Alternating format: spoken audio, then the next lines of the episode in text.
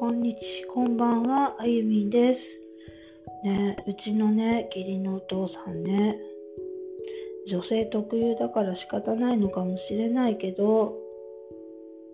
トイレね、長い、回数が多いって、そりゃ水分もたくさん取るから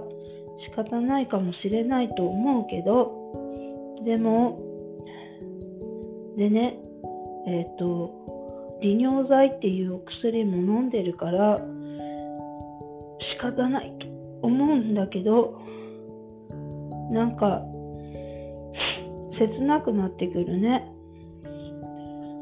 そんで、やっぱ女の子の日ってあるから、それだけでトイレに行っちゃう時もあるし、で、長い時もあるし、だから分かんないこといっぱいあるんだろうと思うけど直接トイレの回数が多いとか言われちゃうと悲しくなるしできるだけ少なくしなきゃって思っちゃうこともたくさんある。悲しいな。今からうちの娘っちも年頃になるからきっともっともっとトイレの回数は女性的に女性側として多くなるだろうと思うから